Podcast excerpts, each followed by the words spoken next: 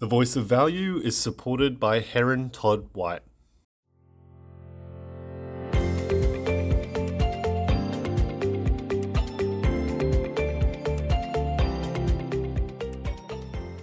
Hi, and welcome to The Voice of Value, an API podcast for property industry professionals where we explore insights, issues, opportunities, and the careers of a range of leaders across our ecosystem.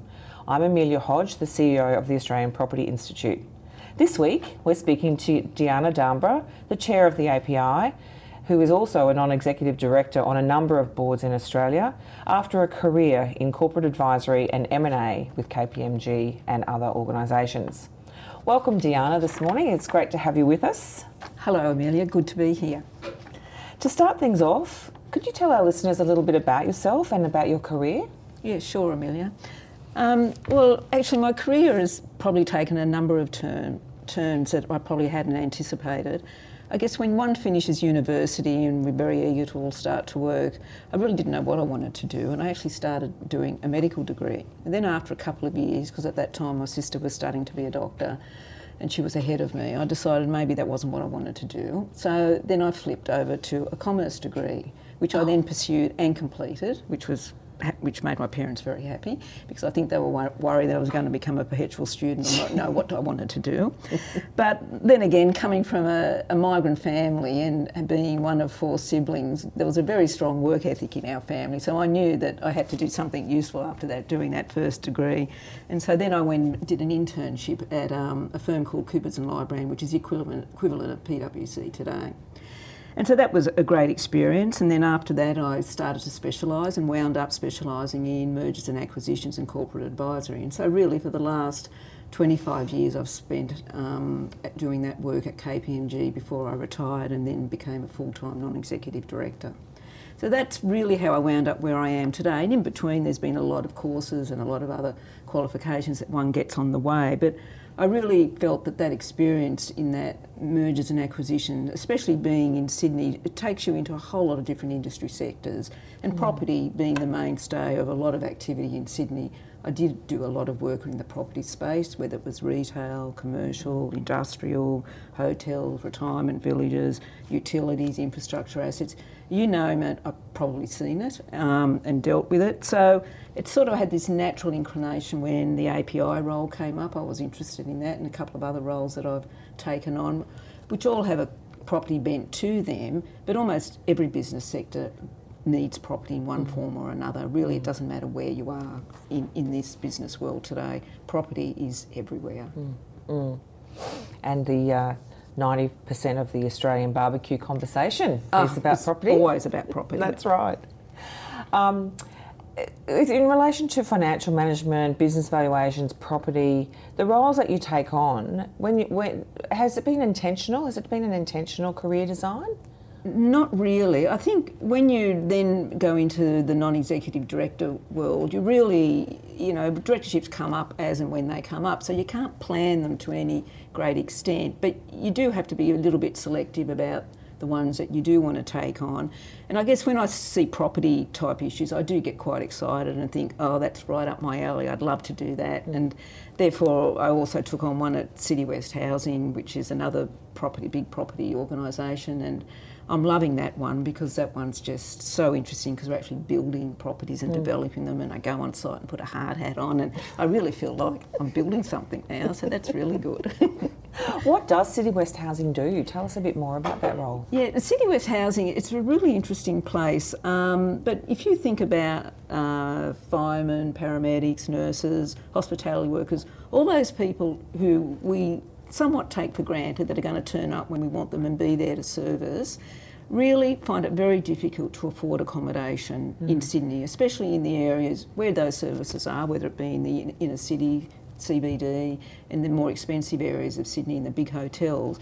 So I've never really wondered where they lived or how they got to work, but a lot of them are commuting two or three hours a day to get to those jobs in the city, whether they're doc- nurses, paramedics, cleaners, teachers, quite often whatever. shift work. Oh, mm. shocking! Mm. Absolutely, the mm. amount of travelling they have to do. So what City West Housing does, it really tries to build affordable housing, mainly for key workers, but they're not all key workers.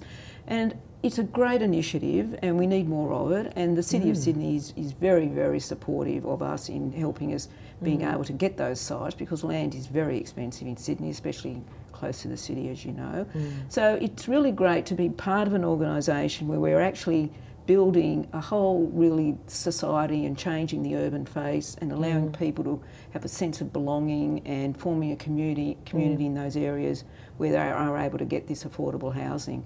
And we've just won two awards there for the best medium density oh, housing wow. award. So for the UDIA a couple of weeks ago. Um, so that's a really great outcome for us. And I, I love the place. I think it's a it's a great mission that we've got. We just need more of this type of mm. housing for all our workers. That sounds fantastic. really. It's good to go to work and come out with a smile on your face and really understand the value that you're contributing.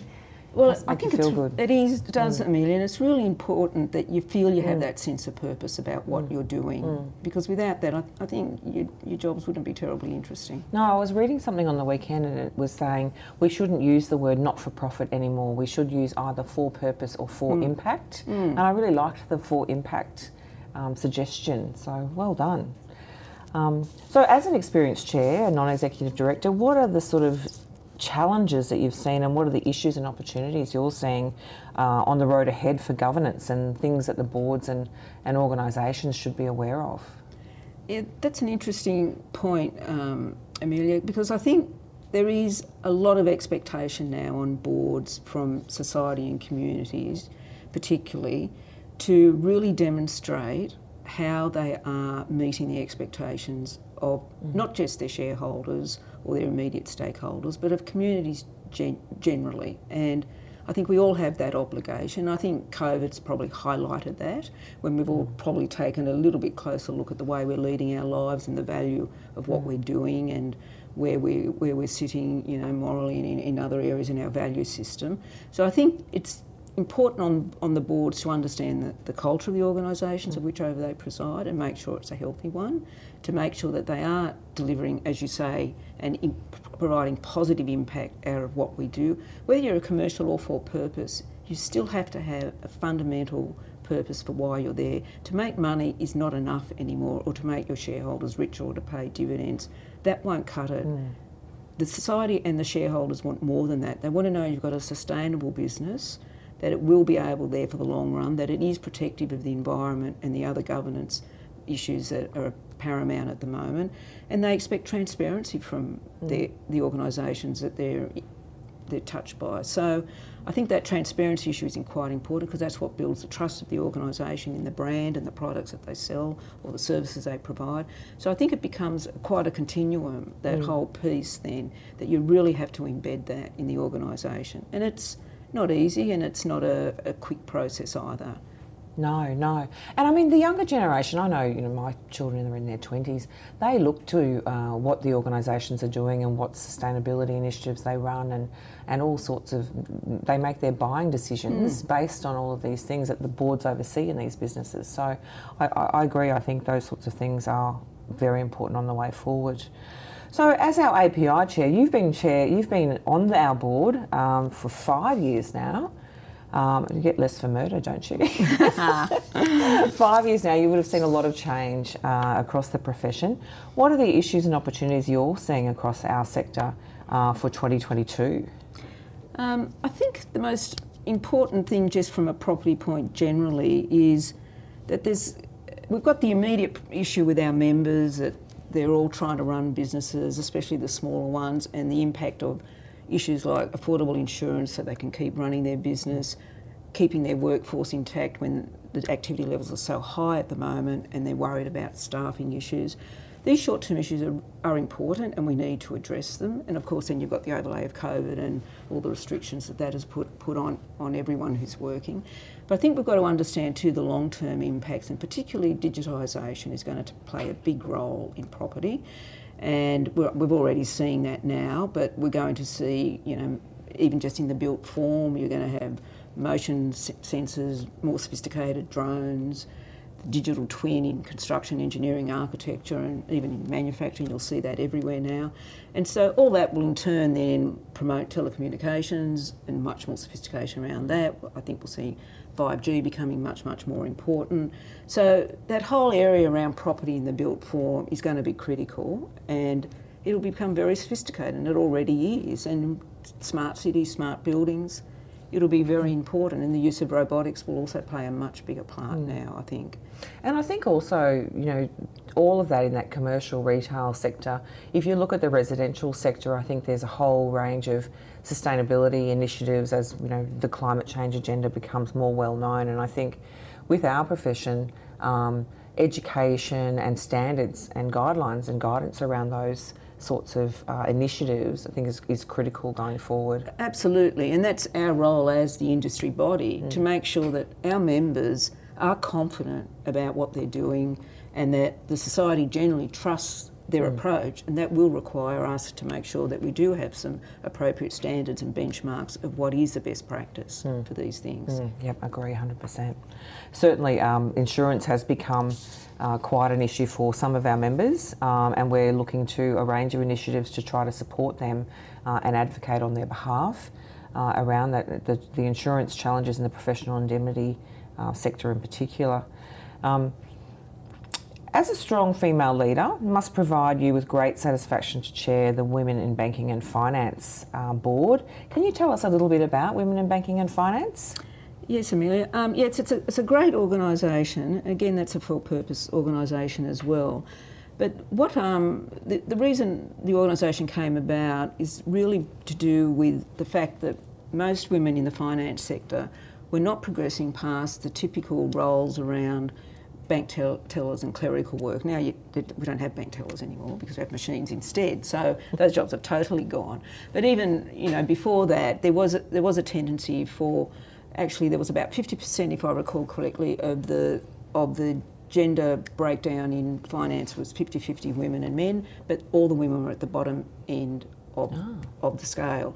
So the idea of women in banking and finance was to work out how can we progress those women to stay in the industry and to take on more of those leadership and managerial roles. Mm. And that's been really interesting because over the last 10 years that has proven to have worked.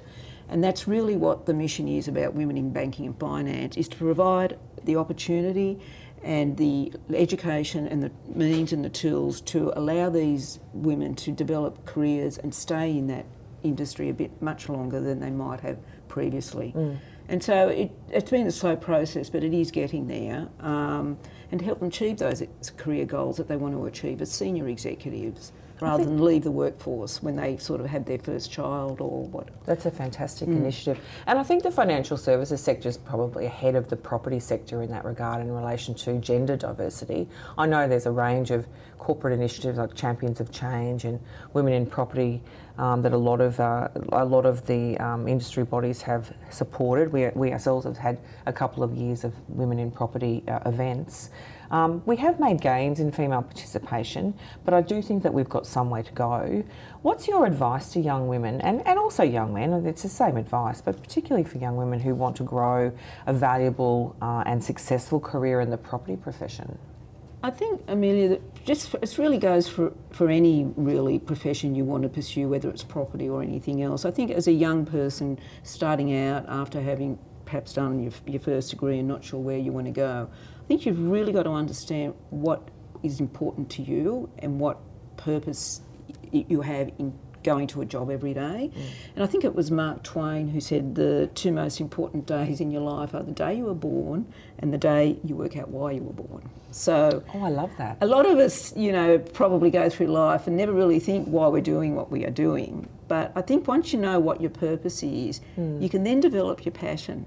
But to, to me, like you hear a lot about people say, "Oh, just follow your passion," but I don't think you know your passion till you understand why you're doing what you're doing. Mm. And then because you are so engrossed in why you're doing what you're doing, it will become your passion. Mm. Mm. So I think my first point is I think you should try to understand what your purpose is and why you are spending so much time in a, in a work mm. environment because it's a lot of time you're going to spend there. Mm. So you, would mm. want to have some some feeling that you you like being there Gosh. and you feel you're doing something useful. In the last two years, I think we've mm. spent 20 hours a day at work, haven't we? That's right. So I think that's important. I think the other thing is that well, I find it's in my experience, it's been this way. It's always a constantly learning environment, and if you're not curious and you don't not interested in knowing more about what you're doing, I think you will find it hard to advance yourself, and that applies to any mm. any sector. It's not just property; it's mm. everywhere. So I think need be curious, be be out there ready to learn, and be aware of left field opportunities. Like some people I've seen is quite, and this is quite true. They have a quite a rigid career plan that they think I'm going to do this, and in five years I'm going to do this, in three years I'm going to do that that's all okay, but be open to left field opportunities because when they come, you must grab them. Mm.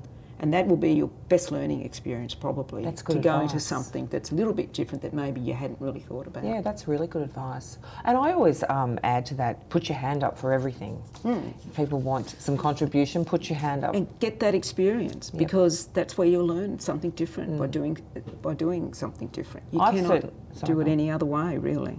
I've certainly found, particularly with the API, our members are very supportive and will always be on the other end of a phone to educate or mentor or solve a problem or provide advice. And I think it's a wonderful ecosystem that we've mm. got with the API because whenever uh, you know I've put people together to solve problems we've always seen the best outcomes. And I think everyone's very good natured as the purpose of the API in that regard. That's why I love coming to work every day um, so now to a little personal question. Mm. When I was looking through your bio, I, I, loved the, the comment that you have around I'm driven by understanding the unknown and focus on working with inspired people.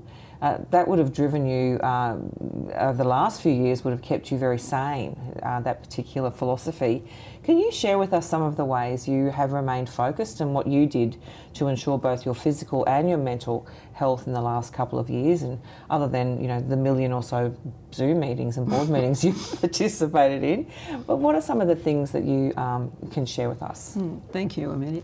Yeah, no, that's that's been really interesting that because all of a sudden we all had to change our normal routines, um, and it was forced upon us. So I mean, I've been a quite active sports person through my through most of my life at school and after school and while I was at uni. And so I have always been quite active, but then a lot of that activity that I was doing and going to the gym and yoga classes, all that stopped and Pilates classes. So I then went on a walking marathon every day, which morning and night. And fortunately, my husband was also very active as well. We had this routine where we'd get up and we'd do an hour's walking before we both start work at home, and then we do another one at six o'clock at night. So we wore out a few pairs of shoes in, in that time, as you can imagine. And um, so it's that was one big change that we did, and we're still doing it today. So that was good.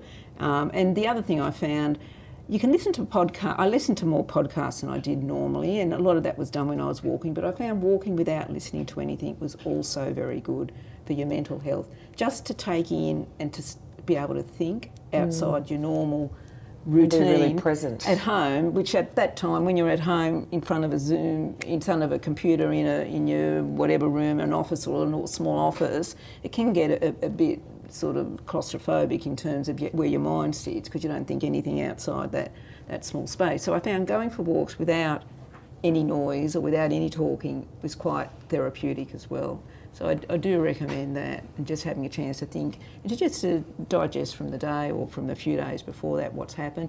And I found that's when you get your best inspiration. Actually, it's when you're out of your normal mm. zone of working, out in the fresh air. Mm.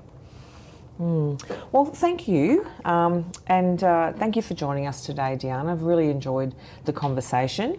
Uh, thanks for listening all to the API podcast, The Voice of Value. And today we shared our time with Diana D'Ambra, who's the chair of the API and a non executive director on a number of boards. Please join us again for future episodes. You can find these on our website. Thank you.